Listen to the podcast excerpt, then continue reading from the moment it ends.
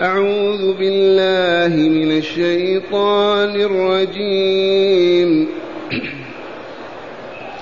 ألم يروا إلى الطير مسخرات في جو السماء ما يمسكهن إلا الله؟ إن في ذلك لآيات لقوم يؤمنون. والله جعل لكم من بيوتكم سكنا وجعل لكم وجعل لكم من جلود الأنعام بيوتا تستخفونها يوم ظعنكم تستخفونها يوم ظعنكم ويوم إقامتكم ومن أصوافها وأوبارها ومن أصوافها وأوبارها وأشعارها أثاثا ومتاعا إلى حين. والله جعل لكم مما خلق ظلالا وجعل لكم من الجبال أكنانا وجعل لكم سرابيل تقيكم الحر وسرابيل تقيكم بأسكم كذلك يتم نعمته عليكم لعلكم تسلمون فإن تولوا فإنما عليك البلاغ المبين يعرفون نعمة الله ثم ينكرونها وأكثرهم الكافرون.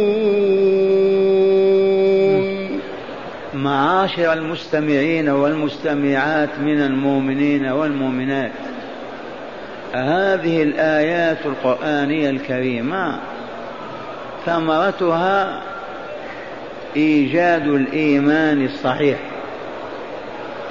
ثمرتها بعد إيجاد الإيمان الصحيح. ثمرتها طاعة الله وطاعة رسوله صلى الله عليه وسلم. وثمرة طاعة الله ورسوله سعادة الدارين والكمال فيهما. كما أن الكفر موت والأموات هلكا. لا يكملون ولا يسعدون. هذه الآيات الكريمة من سورة النحل المكية. ومكة يوم نزلت هذه السورة وغيرها من المكيات أهل مكة كفار مشركون.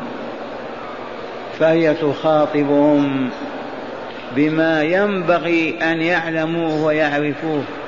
حتى يشهدوا أن لا إله إلا الله وأن محمد رسول الله ثم يطرحون بين يدي الله يأمرهم فيفعلون ينهاهم فيتركون إلى أن يكملوا ويسعدوا في هذه الدنيا ثم كمالهم وسعادتهم في الدار الآخرة كمال السعادة والحق. فلنستمع ماذا يقول تعالى موبخا مقرعا أولم ألم يروا إلى الطير فوقه ألم يروا إلى الطير مسخرات في جو السماء؟ ألم يروا إلى الطير؟ والطير جمع طائر اسم جنس يدخل فيه كل طائر كبيرا كان أو صغيرا.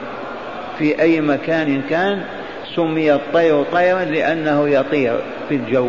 ألم يروا بأعينهم الطير مسخرات مذللة في جو السماء؟ من خلقها؟ يستطيع أحد يقول إلهي العزى أو منات أو هبل أو يقول عيسى أو مريم من ذللها؟ من سخرها في جو السماء؟ ثم كيف تطير؟ وتضم أجنحتها وتمسك وتطير وتصف صفوفا وتطير. هذه وحدها تقول اشهدوا أن لكم ربا وإلها لا إله غيره ولا رب سواه فتعرفوا إليه وتقربوا منه بالطاعة والعبادة. ومن سورة الملك أولم يروا الطير فقام صافات ويقبضن أي أجنحتهن ما يمسكهن إلا الرحمن. ذي وحدها لمن كان له عقل يعقل الأشياء ويفكر يعرف أننا مربوبون مخلوقون وأن خالق هذه الكائنات هو إلهنا وربنا الذي لا رب لنا سواه. رؤية بصرية إلى الطير مسخرات مذللات في جو السماء أي ما بين الأرض والسماء. هذا الجو. ما يمسكهن إلا الله. لا عمود ولا خشب ولا حبل ولا ولا في الجو. من يمسكها؟ الله. ما يمسكهن إلا الله عز وجل حسب سنته في خلقه وتدبيره في ملكوته. هل يستطيع أحد أن يقول سيدي فلان هو الذي يمسكها؟ أو نبي الله فلان يمسكها؟ فضلا يقول اللات صنم أو العزى أو صليب يمسكها. لم يبق إلا كلمة الله. فلا إله إلا الله. ومن نزل عليه هذا الكلام يتلوه علينا ويقرأه كيف لا يكون رسول الله؟ مستحيل أن يكون غير رسول الله. فكيف يكذبون برسالته والرسالة بين يديهم؟ العجب. ولكن مكر الشياطين. ألم يروا إلى الطير مسخرات في جو السماء؟ ما أقلك فهو أرض وما ضلك فهو سماء. العلو ما يمسكهن والله أحد إلا الرحمن جل وجل. وعز إلا الله. قال تعالى إن في ذلك الذي سمعتم فيه ماذا؟ لآيات علامات كل علامة تدل على أنه لا يعبد بحق إلا الله وعلى أن من نزلت عليه هذه الآيات رسول الله وأن البعث الآخر حق. فيا عباد الله اعبدوا ربكم لتكملوا وتسعدوا. ولكن خص بالآيات المؤمنين لقوم يؤمنون لأنهم أحيا ما زلت أقرر المؤمن حي بدليل أنه يسمع النداء ويجيب. يمتثل الأمر فيفعل النهي فيترك. والكافر ميت. لا يجيب نداء ولا يفعل أمرا ولا يترك مكروها. ميت. لا يعقل ولا يفكر. كيف تعيش أوروبا واليابان والصين والروس وأمريكا على سطح هذه الأرض؟ وهم يشاهدون الطير ما يسألون لما خلق هذا الطير من خلقه؟ لما ما يسألون؟ يخافون أن يقال الله آمنوا به لا لا لا لا, لا. تريدون أن تعطلوا حياتنا في الأكل والشرب والنكاح. والله ما هو إلا هذا السبب. مسخرات في جو السماء ما يمسكهن إلا الله. إن في ذلك الذي رأيتم بأعينكم لآيات لقوم يؤمنون. أما الملاحدة أما العلمانيون أما الكفر المشركون فلا يجدون في ذلك آية ولا يبصرون. عميان أموات. أنت جالس يوضع بين يديك طعام أو شراب. ما تسأل من أتى به كيف وجد؟ فقد تركك البهيم. لا بد جاء به واحد وضعه بين يديك. كيف يكون هكذا؟ وهم يقولون الكون كله كان هكذا. لا إله والحياة مادة. ألا لعنة الله عليهم من كفر فجرى مشركون. ثم قال تعالى هذه الأولى نعمة وإلا لا؟ الطير ما ننتفع به ما نستفيد منه الكثير نستفيده. هذه نعمة. النعمة الثانية يقول تعالى والله من هو الله هذا؟ ربنا خالقنا خالق الكون والكائنات كلها رافع السماوات باسط الأرض المحيي المميت المعطي المانع الضار النافع. الله الذي لا إله إلا هو ربنا ورب كل شيء. اسمه الأعظم الله. فلهذا لا يحل لك أن تدخل بسم الله الحمامات والمراحيض وهو في جيبك. الله والله جعل لكم من بيوتكم سكنا. السكن حيث تسكن الجدران الأربعة تحيط بك تسترك فتنزل أنت وتسقف المكان يصبح سكنا لك. أي هذه البيوت التي تسكنونها. قد تقول كيف جعلها الله؟ أنا بيدي ويداك من صنعهما وقدرتك وطاقتك من أوجدها. والطين من أوجده والماء من جاء به حتى تقول أنا الله خالق كل شيء. جعل لكم من بيوتكم التي تسكنون سكن تستريحون فيها وتسكنون من التعب والقلق والحيران وجعل لكم من جلود الأنعام المراد من الأنعام الإبل البقر الغنم الماعز الضان. وجعل لكم من جلود الأنعام ماذا؟ بيوتا تستخفونها يوم ظعنكم يوم تنقلكم وسفركم من منطقة إلى أخرى طلبا للعشب ورعاية الغنم.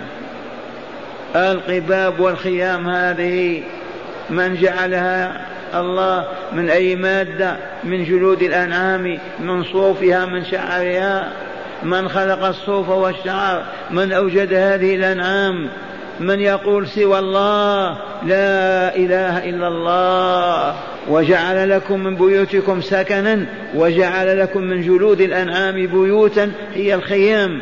والقباب تستخفون خفيفة تحملونها على البعير وإلا على السيارة وتنصب حيث شئت أن تنصبها. قبة وإلا خيمة. وجعل لكم من جلود الأنعام بيوتا لتس بيوتا تستخفونها أي تحملونها خفيفة. ما هو كالعمارة بالطين واللبن.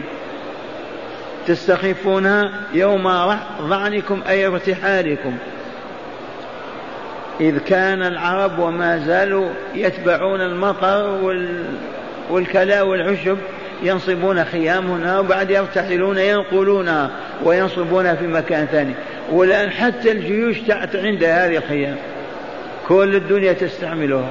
تستخفون يوم ظعنكم ويوم إقامتكم كذلك.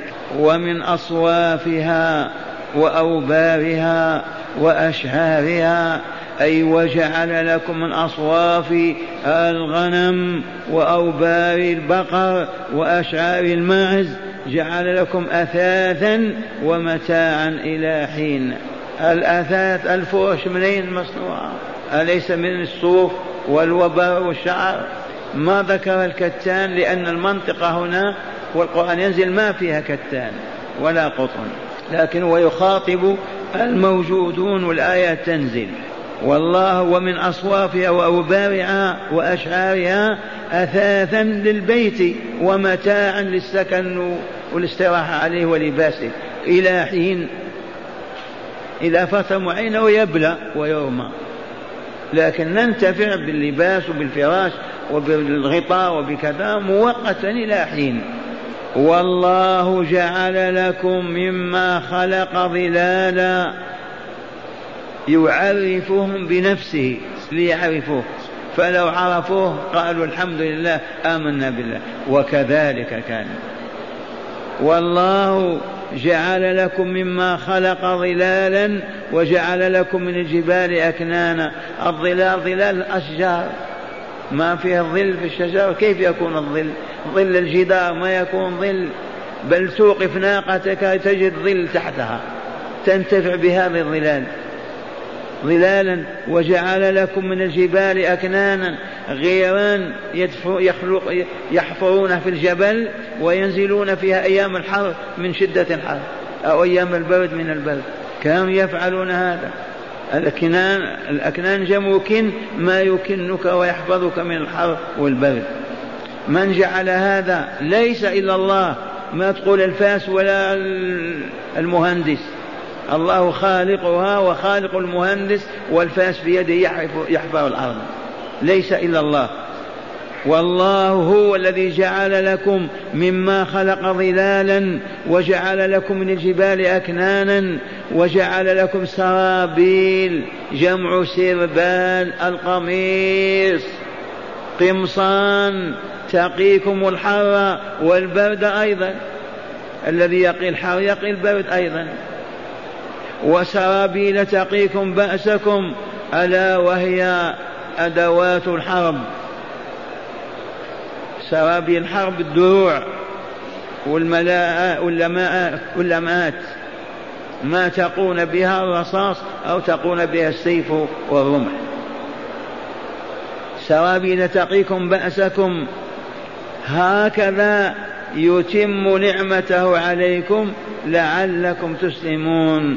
كهذا كذلك يتم الله نعمته عليكم لعلكم تسلمون له وجوهكم وقلوبكم فتؤمنون به وتعبدونه وحده ولا تعبدون معه غيره.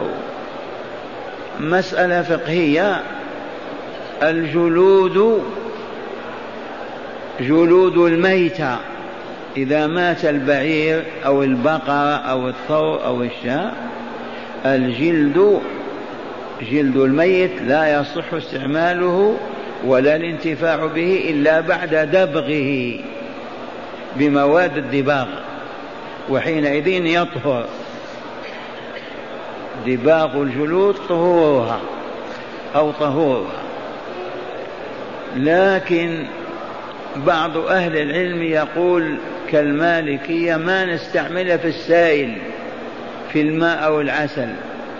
نستعمل الجل إذا دبغناه نستعمله ككيس من الأكياس نعمل فيه كذا أما نعمل فيه زيت أو سمن أو عسل ما ينبغي لأن النفس ما ترضى بهذا. جلد ميتة. وأما الرسول فقد عمم رحمة بالأمة. أيما إهاب دبغ فهو طهور. أيما جلد من الجلود دبغ فهو طهور سواء كان من ميتة أو من حية وهذا أرحم وأوسع. أما عظامها ولحومها فلا تحل. هكذا يقول تعالى يعرفنا بنفسه لنؤمن به. ونحبه ونعبده.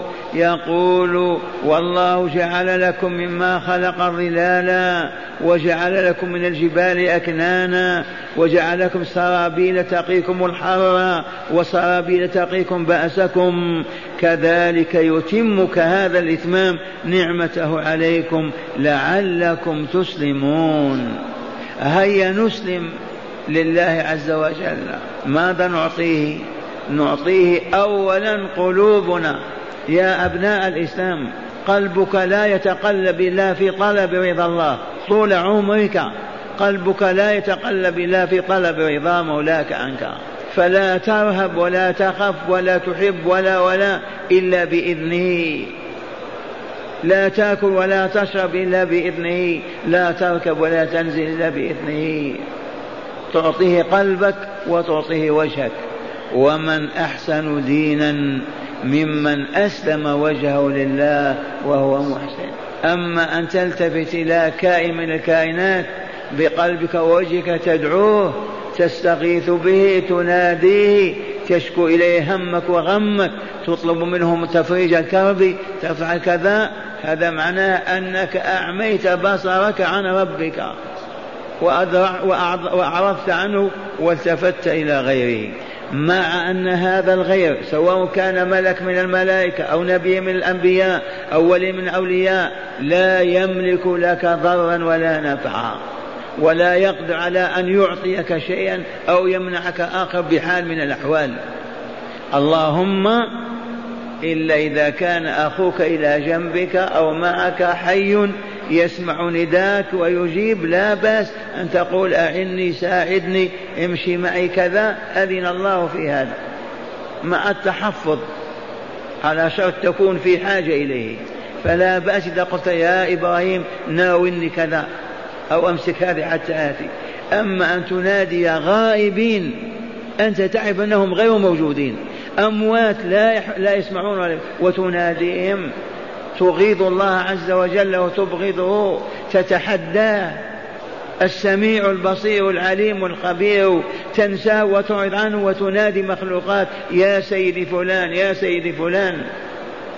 يا ويل الذين نشروا هذا الشرك وهذا الباطل في أمة الإسلام. يا ويلهم من ربهم وسوف ينزل بهم عقوبته في الدنيا والآخرة. الله ليس إلا الله هو الذي جعل وجعل وجعل وجعل من أجل أن نسلم قلوبنا ووجوهنا. لا ما ننظر إلا إليه ولا نقلب قلوبنا إلا في رضاه. هكذا يقول تعالى لعلكم تسلمون ليعدكم بذلك إلى إسلام قلوبكم ووجوهكم لله بالانقياد والطاعة له. إذا أمر استجبنا وفعلنا وإذا نهى استجبنا وتركنا. إذا طلب منا أن نحب نحب وإذا طلب منا أن نكره نكره لأننا عبيده وبين يديه وهو سيدنا وإلهنا لا إله لنا غيره. ثم قال تعالى فإن تولوا فإنما عليك البلاغ المبين. يا رسول الله إن تولوا وأعرضوا وأبوا أن يستجيبوا أبوا أن يسمعوا هذه النداءات أبوا أن يذكروا هذه الآلاء والنعم وأعرضوا فلا تبالي بهم. مهمتك البلاغ البين بلغت ولا تبالي بهم استجابوا أو لم يستجيبوا. وهذه صالحة لكل مؤمن ومؤمنة. أيما مؤمن يوجه دعوة خير أو معروف أو إحسان إلى اثنين أو ثلاث أو فرد عليه أن يبين فقط فإن استجابوا جزاهم الله على استجابتهم وإن رفضوا لا يضرك ذلك. بل أجرك على الله. أيما مؤمن في أي مكان يدعو إلى الله بأن يعبد وحده ولا يعبد سواه بأن يطاع فيما يأمر به وينهى عنه عليه البلاغ المبين فقط يفصح ويبين. وبعد ذلك ما هو مسؤول إذا لم يستجيبوا؟ ويقول إذا أنا أترك ما استجابوا نتركهم. لا ما تترك. واصل دعوتك استجاب من استجاب وأبى من يأبى وأنت مأجور وما عليك إلا البلاغ وقد بلغت. هذا رسول الله يقال له هكذا. فإن تولوا يا رسولنا عنك وأعرضوا وأبوا أن يستجيبوا بأن يؤمنوا بالله وحده ويعبدوه فما عليك انت أنت إلا البلاغ فقط. فلا تكرب ولا تحزن.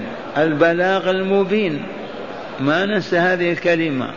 يجب أن نبين لمن نخاطبهم لمن ندعوهم لمن نطلب منهم أن يتوبوا.